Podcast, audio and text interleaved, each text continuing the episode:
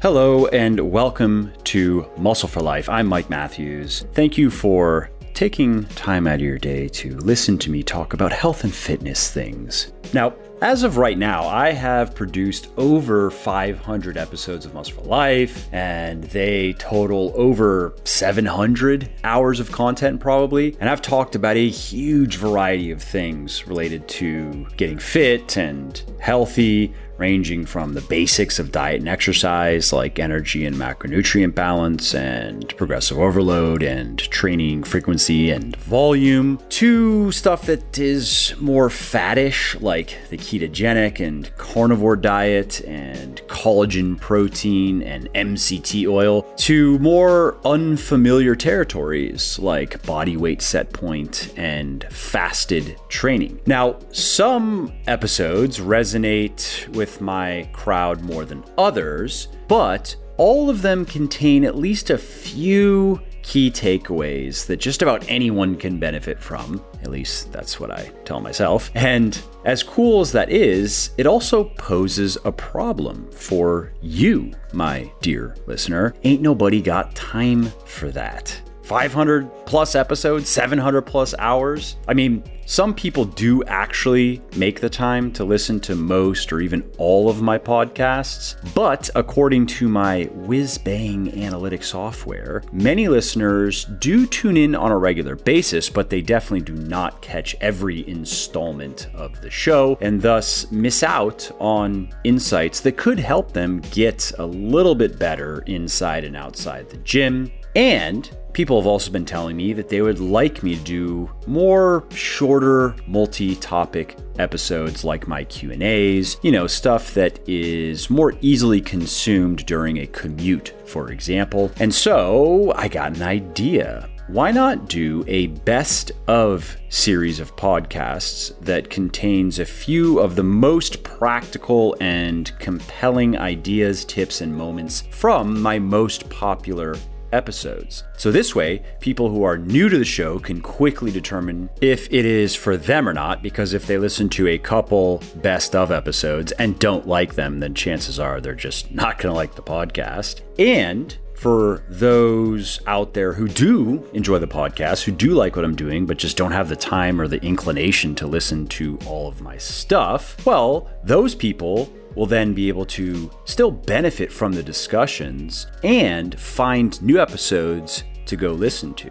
So, in this second installment of the Best of Muscle for Life, you are going to be hearing hand picked morsels from three of my most popular episodes. The first one is an interview I did with Dr. Eric Helms on the simple science of making lean gains. The second is an interview I did years ago on a podcast called the Business of Coaching podcast. And we talk about a variety of things, ranging from the biggest business lessons learned as of that time. I could probably do an updated version of that with more things now. We talk about building a successful brand and some of the things that have worked well for me along those lines.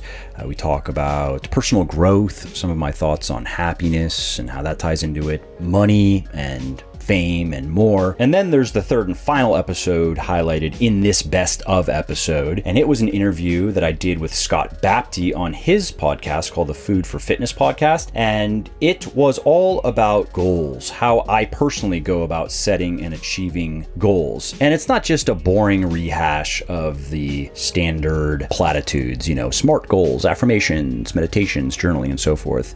I go a bit deeper than that and really get into the principles and processes that I use to build my businesses and to build my body and to accomplish any of the things that I want to put my mind to. Now, before we get to the show, if you like what I'm doing here on the podcast and elsewhere, and if you want to help me help more people get into the best shape of their lives, please do consider supporting my sports nutrition company, Legion Athletics, which produces 100% natural, evidence based health and fitness supplements, including protein powders and protein bars, pre workout and post workout supplements, fat burners, multivitamins, joint support, and more more. Every ingredient and dose in every product of mine is backed by peer reviewed scientific research. Every formulation is 100% transparent, no proprietary blends, and everything is naturally sweetened and flavored. To check it out, just head over to legionathletics.com. And just to show how much I appreciate my podcast peeps, use the coupon code MFL at checkout and you will save 20% on your entire order order if it is your first purchase with us. And if it is not your first purchase, then you will get double reward points on your entire order, which is essentially getting 10% cash back in rewards points. So again, that URL is legionathletics.com. And if you appreciate my work and if you want to see more of it, please do consider supporting me so I can keep doing what I love, like producing podcasts like this. Okay, so let's start with the first highlight reel from my interview with Dr. Eric Helms on how to make lean gains. What are some of the common mistakes that people make when they go, okay, I want to. I don't. I don't need to have. Uh, I don't need to be super shredded anymore, and I want to gain some. I want to, you know, really focus on gaining muscle and strength. Um, and then where it goes, where does it kind of go off the rails from from that point? You know, what have you seen in your experience? Sure. It, it typically comes down to basically two different camps, and they're normally differentiated by who do they follow. You know, like if so, if you've got people who came up reading muscle magazines or, or the or the 2017 equivalent, and they are basically following bodybuilders, typically they overdo it. Um, they'll they'll kind of go on a, a, a sea diet, you know, a seafood diet where they're eating everything, they're gaining a lot of weight very quickly, and they go on a uh, basically a, uh, a go mad diet or, or something where they're they're they're eating everything and they're gaining a lot of weight and, and a large part of it is body fat. Mm-hmm. Um, and very quickly they're they're running out of room to continue bulking. And they may be putting on effective muscle mass, but the, the time frame that it can last before they start getting uncomfortable with their body uh, is short. And can can you um, can you talk a little bit more to that point of that time frame? Is it just about comfort? Because you know I've I've spoken with a lot of people that uh, they they don't really care. They just think if that's what it takes, like if I just have to kind of be a little bit disgusted with myself uh, for half the year, then I'll then I'll do that. But is it is it is it just that the psychological, or is there also a physiological element there? Oh, there's definitely both. Um, you know, if you're if you're a drug free person with any, any, kind of experience underneath your belt, uh, the amount of muscle mass you can be able to put on and the rate that it can get put on is typically slower than what you might be told in the mainstream kind of bodybuilding information. Hmm. So you're going to have, you know, the idea that you can put on a pound a week and have that be relatively clean weight, uh, when in reality it might be more like a pound a month hmm. that's going to be clean. Hmm. Um, How would you say? So, like, is that is that is that for beginners or intermediates or that number there? You know, re- really, I, I, the range I like to use is about 0.5 to 1.5 percent of your body weight per month. It's a recent it's a decent rate to try to focus on gaining. Okay, um, and you'd say what the higher is for the the newer you are, the, the, the more you're going to be on the higher end of that. Uh, yeah, basically it scales to your training age. So okay. the faster rate you gain, you should be lowering your training age because the closer you get to your genetic ceiling, you know, the harder it's going to be to, to put on uh, muscle at that rate. Can you just speak quickly to why the? I mean, it's when you say lean, gain, lean gains, you obviously think of Berkhan, but that is kind of the concept, right? Is that like you can keep your body fat at 10% and still gain muscle. Why that doesn't work as well as many people hope? Yeah, certainly. Well, I, I think the big problem is that a lot of people just want to have a certain level of leanness in their mind because they've been told it's maintainable. So, I mean, I can't tell you how many times I've Skyped with someone uh, for a consultation, and they tell me, "Hey, this is my you know my fourth time trying to cut down to eight percent body fat," and each time they, they, they get there, but then they can't stay there. Yeah. Um, and they think it's their approach that if they just use a different diet, if they reverse diet, or if they what have you, uh, they'll be, able to maintain it. But in reality, it's just like, dude, your, your set point's like 15%. And huh. until you accept that, you're just going to be, you know, struggling and, and focused on food and, and, not making great gains and having a relatively suppressed hormonal system and sleeping poorly. Yeah. Um, and, you know, so so it comes down to they have to a accept that their walk around physique may be just not quite as lean as they'd hoped, um, which can take not, years not for some people. In, not insta worthy, right? Right. Yeah. You know. so not something people like to hear, but something they need to hear if they actually want to make progress. Right. And then, then, then the second part of that, relevant to what we're talking about, is that they can learn that a 15% body fat physique in this example is going to look better over time if they actually put in the years mm-hmm. and um, actually spend some time not trying to cut, but actually building a good physique. And you know, someone with a, a lot of muscle mass at 15% body fat looks pretty good. You know, that's the type of person that um, you know, w- would definitely be comfortable taking their shirt off at the beach. Yeah. So, so yeah, these people have typically spent much more time cutting than they have actually uh, gaining. And uh, normally, I I talk them into going right. We need to set like a minimum time ratio limit of uh, you know time spent in a surplus versus time spent in a deficit. And I normally tell them like the minimum should be like four to one. So for every you know four months of, of time spent in a surplus is one month you've earned yourself in a deficit. Let's uh, circle back around and talk about how to do it right. Do you want to just start on the diet and nutrition side of things? Certainly, yeah. So I think the big one is is realizing that there's a direct relationship between the calories you take in and the rate of weight uh, that you gain. Um, so if our goal is to gain, you know, 0.5 to 1.5 percent of our body weight per month, uh, that's really, you know, less than 0.5 percent of our body weight per week. So the average, let's say, 170 pound male, that's that's not a lot of body weight you're trying to gain per week. And if mm. you need roughly a 500 calorie surplus per day to get roughly a pound of tissue gain, that means you're only going to want like a 100 to 300 calorie surplus depending on how how big you are to start, you know, and how, what your training age is. So if you're a if you're five six and you're a intermediate, it's going to be a small surplus. If you're you know six foot and a beginner, sure, you might have like a 400 calorie surplus to to get you in the right position. Um, and then the second question becomes, okay, well, if I'm only trying to gain a little bit of weight over time and it's a small surplus, how do I even track that? And um, the, the way to do that is looking at longer time periods. So I'll often tell people to look at like a 14 day body weight average and compare that to the next 14 day period. And you know, then then you're working with, you know, let's say let's say you're trying to gain, you know, a pound a month. You can look at a 14 day average and see whether whether or not you're up, you know, half a pound yeah. or close to it, say 0.4 to 0.6 or 0.3 to 0.7 pounds. And if you're in that range, then you're thumbs up, you're in the sweet spot. If it's too low or too high, then you can make a small calorie bump by say like 50 or something yeah. like that, and just yeah. kind of nudging it in the right direction um, because you're not looking for for too much. Um, and just to that point, for people listening, the, the problem with this in particular, with, with, just trying to use the mirror, is you know you're not really going to see that much of a difference uh, week to week if you're not if you're not tracking your weight like what you're talking about, especially with with, with working out an average like that, and you're just trying to go off of like, do I look bigger? That's uh, that's not going to serve you very well. Yeah, I mean, honestly, the last time I was able to look in the mirror as a as a drug free lifter and and assessed whether or not I was bigger It was in like the first year of my training. Yeah, and then, you know, after that, I really can't. I kind of have a moment of, of like uh, of reflection where I go, wait yeah. a minute, I'm I'm 215. Last time I was 215, I couldn't see my abs, you know, and yeah. so I'm like, oh, okay. Yeah. Um, so you know, and that, so that's that's the kind of thing where it, that's that's like years apart, or before I notice, uh, you know, gains. Or, or the other scenarios are when I actually diet down for a bodybuilding show. And there's no mm-hmm. body fat to obscure uh, my physique at all, and I can look from from 2009 to 2007 or 2011 to 2009 and see what progress I've made. Yeah. Um, but you know, obviously that that's not a way to assess.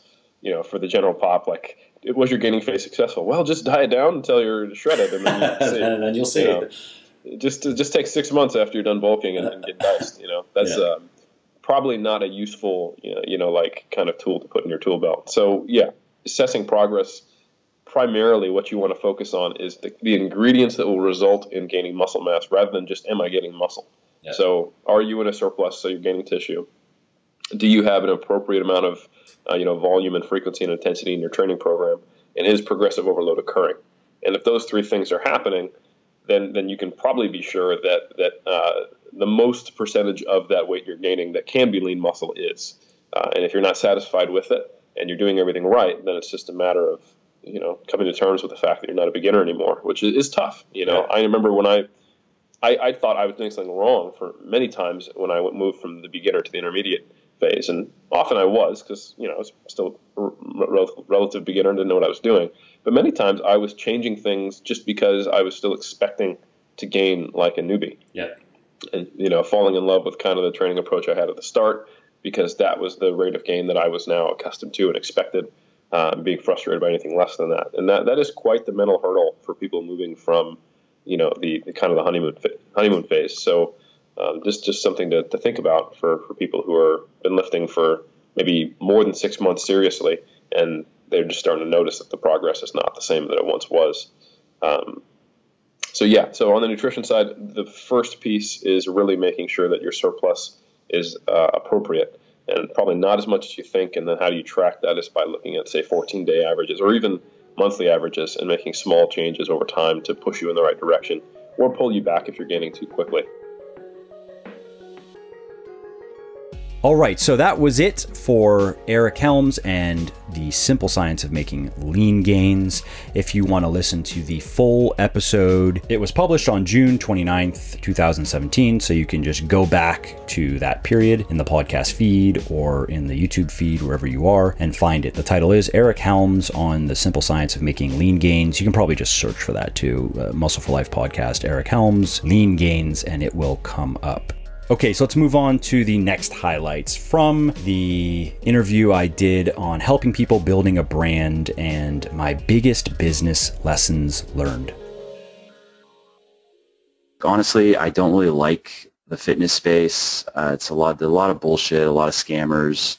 I mean, I like helping people and I like that element of it, but I, I wouldn't be willing to do the standard type of approach, which is you have to get networked. In. You have to you have to get in with people if you n- normally. You know what I mean? Like if yeah. you want to have a guest article anywhere on any website that has any sort of traction and traffic, you have to either know someone or you have to already be established. So yeah. it's kind of there's there's that catch twenty two there, but it can be hard to get to know people if you're not established. So a lot of that in the beginning I just wasn't really interested running around trying to suck up to people who I honestly didn't really respect. And now that I'm obviously much more familiar with the industry, I would say that's still true, although there are quite a few people whose work I really do like. More of the evidence-based type people. A lot of them are not necessarily great marketers, so their work is kind of obscure in the grand scheme of things. You know, a guy like Lyle McDonald, super smart dude, really knows his shit. Yeah. Um, I had him on my podcast recently. Yeah, my, wife, really my wife loved that episode, by the way. She loved it. Oh, yeah, great. So, I mean, Lyle, Lyle's an example of someone who I really respect him for, for the work that he does, but he's not a great marketer. And I don't think he would even take offense if you were listening. I think he would say, yeah, I mean, that's just not his thing. He's more of a science guy, you know. So I didn't, uh, when I was initially getting into it, I didn't know about Lyle actually at all. I just kind of looked around like, go to the bookstore and just go see what, what, what do you have available for you in Barnes & Noble if you want to try to, let's say you're, you're someone that wants to get in shape and the people that get the book deals and that are most out there you know, in, in the public eye are generally just full of shit. That kind of includes people in the cooking space, like the, what is it, like like Rocco DiSpirito negative yeah. calorie plan, you know, shit like that, yeah. where it's just ridiculous. So, so initially I was like, eh, fuck, I don't, I don't want to do that. Let's do, let's, let's create a publishing company. There's an opportunity, still actually is an opportunity. It's something I'm going to be pursuing. There's an opportunity because traditional publishers have distribution and they have that locked down, of course. If you want to get into Barnes Noble, you can get in as a, as a self-published author. It's just hard. You have to ha- have serious numbers. Like I, I know I can get into Barnes Noble and get to, into other places. I just haven't, I'm bringing somebody somebody on this year to kind of help expand everything on the book side of things because I'm not going to do it myself. But if you don't have big numbers that you can show, it's going to be hard to get you know a buyer at Barnes & Noble to even care. Cool. So uh, of course you have to go through a traditional publisher. Now traditional publishers, that's what they have. What they don't have is little, most cases they're not very good marketers. They're not good at helping refine concept of the book and the hook of the book taking the, that initial rough idea and turning into something that will really grab people's attention and make them want to buy. They're not good at necessarily, I mean, this is, these are generalizations, but they're generally true. Not good at helping with getting to a title that again really grabs your attention and really promises strong benefits and evokes curiosity and so forth. Um, and they're not good at writing copy for the book and et cetera, et cetera, et cetera. So they also don't know shit about internet marketing. And there's so much that can be done there. So I, I was saying like we could do this. Why do you do what you do? Like what's different for you neurologically that made that shift for you where you went from maybe you've always been this way, but maybe doing things just for you and your needs to go and you know what? I'm actually going to do what I say I want to do and I'm actually going to give a shit about people and not just say it so that I can achieve my own little financial goals. Why, so why do you do what you do? Um, it's a good question, you know, and it's sometimes hard because I'm me and I'm in my head looking out, and it's just, it's just, it's been a part of my person. I wouldn't say that I've always been a super selfless type of person, but I definitely have always had a maybe a, a sense of, of ethics and some sort of integrity. But where it probably begin would be in how I was raised. So my parents and my dad in particular is very much like that. I mean, I say, and I say my dad in particular because uh, I saw it in his work. I mean, my mom's like that too, but she raised me and my brother. My dad, he has built up a couple businesses, and so he's a successful business person. So I always had that as like a model growing up, and he's very much like that. I mean, he's he has a bigger heart than I do for sure, yeah. and that's not a slight against myself. It's just he's like one of those guys that everybody likes because he's super generous and super nice and really cares about people. And again, like I actually don't know of anyone that actively really dislikes my dad. I mean, some people here and there, whatever, especially his ex-business partner maybe doesn't like him so much, but that, but you know, that guy though, that, that's a whole nother story. That guy's an interesting dude.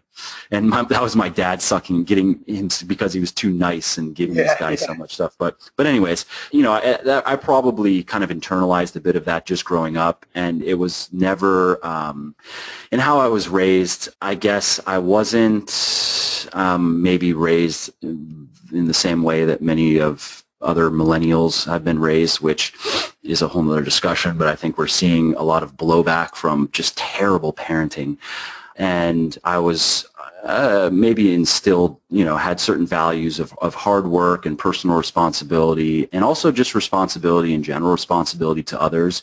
I'm all for individualism in certain ways and to a certain degree but I wouldn't say like, you know, I think Ayn Rand took it a bit too far. Uh, I liked parts of what she had to say in Atlas Shrugged, but then other parts I was like, all right, well, I mean, I disagree with that. I think that we all live together, and so we do have I mean, I don't think it's. I don't look at responsibility as a burden. You know, I don't look at I have a responsibility to do these things for other people, and it's such a burden. I look at it as something positive. As uh, I mean, I truly believe that you know, service to others is in a way it's like a rent that we pay for for living on the planet. Mm. And I very much disagree with people that only live for themselves and don't want to give back to society and don't want to give to others and just want to take. You know, those are I guess kind of just deep-seated values or virtues for me, and they're very much kind of tied into the type of person that I want to be.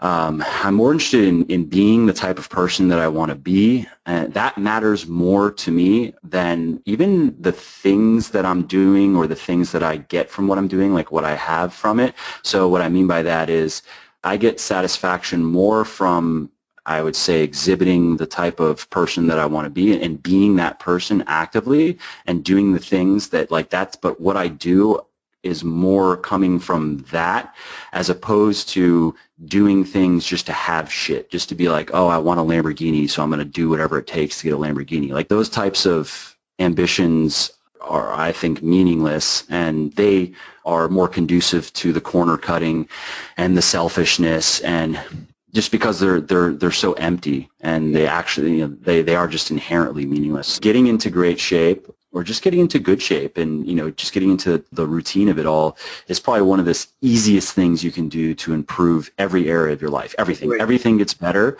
if you are exercising regularly, if you have a good diet and if you're not overweight and there's a point obviously where there's there are diminishing returns in that regard, but if you just look at how the average person lives in terms of like sedentary living and overweight and terrible diet, and then if you change all that to active, uh, there's also something to be said for the, the vanity of it too. I mean, there is, uh, that matters to all of us how we look. So there are the psychological and the emotional benefits that come with that that just go, go beyond the physical. But yeah, it's cool. Okie dokie, that's it for that one. And if you want to listen to that whole episode, it was published on March 31st, 2017. So you can go find that. And the title is Helping People, Building a Brand, and My Biggest Lessons Learned. Probably should say Biggest Business Lessons Learned, but that's the title. Before we carry on, if you are liking my podcast, would you please help spread the word about it? Because no amount of marketing or advertising gimmicks can match the power of word of mouth. So if you are enjoying this episode and you think of someone else who might enjoy it as well, please do tell them about it. It really helps me. And if you are going to post about it on social media, definitely tag me so I can say thank you. You can find me on Instagram at Muscle for Life Fitness, Twitter at Muscle for Life, and Facebook at Muscle for Life Fitness. All right, now let's get to our third and final key takeaways, our third and final highlight reel, which is how I go about setting and achieving my goals. How do you go about helping people just make realistic goals? Yeah, I mean, that's a whole section in um, the little black book of workout motivation that I recently published um, on, on setting goals. And the book was kind of interesting for me because it was, uh, I did a, a fair amount of research and tied in quite a bit of scientific literature and anecdotes, but also it was heavily influenced by what I do and what has worked well for me as well. And so, you know, as far as goals versus aims, obviously in the dictionary, those things are synonymous. So I guess it kind of depends how you are defining them. But one of the first things I like to do with goals is a lot of people, when they start with a goal, they just go, What do I want? And that's a fine place to begin. But I think that if you don't answer that question in a very specific way, the chances of actually achieving anything worthwhile plummet dramatically. And what I'm talking about is really, I think, one of the first questions that you need to really reflect on before you get into the tactics of goal setting and how do you break goals down into actual plans that you can implement and execute and how do you get feedback right? How do you track your progress? That's important to know that you are progressing or not and blah blah blah is really thinking about what kind of pain you want. Because it's very easy to state a desire and especially when it's something that everybody wants. Like everybody wants a better body. Everybody wants more money, wants more time or freedom or whatever. The hard part, I think, is taking the stars out of your eyes and really asking yourself, or asking, I mean, this applies to me too, asking ourselves how much pain we are willing to endure to get there. And I'm talking about sacrifice, tedium, doubt, disappointment, despair. All these are all painful, psychologically painful experiences. And really what I'm talking about is assessing costs first and seeing if we're willing to pay it. And that has been very helpful for me in a number of ways where there's first getting to the nuts and bolts of it because in the book I talk about Tom Brady and his story. A lot of people don't know that when he was in high school, he wasn't even good enough. He, he was a baseball player and he had a good arm and he wanted to play football. People were saying don't because you suck. You're you have no you you're slow. You have no athleticism. Like you can throw a baseball well, dude. You just need to do that. And he didn't listen to him, right? So he starts on his high school football team. He, he was just a bench. He was on the bench. They didn't even they, they didn't even start him. They wouldn't let him play. They finished 0 for 8. They didn't win a single game and didn't score a single touchdown, right? In the in the season that he joins them. Yet he wasn't even good enough. The coach wasn't even confident enough to put him in to play a single a single play, right? Despite that, Brady, and this is this is one of those kind of cool things where he t- he was telling his family who were very supportive, and he also had very athletic and she had sisters who were accomplished athletes, right? And he was the little you know little Tommy, and he was telling his parents, you know, one day he even wrote this in a paper. I'm going to be a household name, and his family were good hearted about it, but kind of laughing, like, okay, dude, sure. And, you know, in um, Facebook, in I think it was this year, they released it was a multiple part, like a six part documentary called Tom versus Time. And in the beginning, um, he is kind of just talking to the camera and and he's talking about what are you willing to do? What are you willing to give up to be the absolute best that you can be? because we only have so much energy. The clock is always ticking. And I really liked, I think this is just, just really captures the essence of him is he was saying that to anyone out there, if you're going to compete against me, you'd better be willing to give up everything. You better be willing to give up your entire fucking life because that's what I'm doing. I've given up my life to get to where I am. So good luck. You know what I mean? Yeah. And so that inspired him to do things that teenagers, no normal teenager did what he did. Like he didn't just go to get off school, go home, play video games. No, he would go home and he came up with these like jump rope uh, workouts to improve his footwork, and he would then do strength training workouts, and he would obsessively practice this kind of tedious hopscotch like exercise called the five dot drill that everyone hated, yet he would do it every day without fail, even on vacations and in time, he made up for his deficits and compounded his strengths, which were his mind for the game and his arm. You'll find that if you just study the biographies of a lot of successful people, is they're willing to sacrifice basically everything to get to where they are. So I think that that's very important in the context of goal setting is starting with what is this actually going to cost me? What is it going to cost me in time? What is it going to cost me in energy? What is it going to cost me in money? And honestly assessing, asking yourself, am I willing to pay that? Really, am I willing to pay that? And for me, this is, I'm just speaking personally. If I can't answer that question with absolute conviction, saying yes, like basically it has to be, if I don't feel that I'm either going to achieve this or I'm going to die, I am very wary of pursuing that goal. And in some cases, I have chosen not to pursue goals simply because I didn't feel it. And I've had enough experience now to when I don't feel that level of conviction, if I'm if I'm kind of wavering and I'm like, ah, that sounds really hard. I don't know if that's going to work. I don't know if I want to do that. I would never start in on something with that type of outlook. What are some actual practical things people can do to make it easier to get their workout in so they don't go and say, Oh, I had planned on doing leg press, but that machine's busy. I know that, you know, I can't get on a platform or there's no weights. What are some just little hacks you can do to make your workout more efficient when you are training in a packed gym? I'll answer that first. I, I want to say one other thing is something else to consider when you're starting out is is look for things that allow you to attack to get at your goal in multiple ways. So take just losing fat, right? For example, a lot of people want to lose want to lose weight.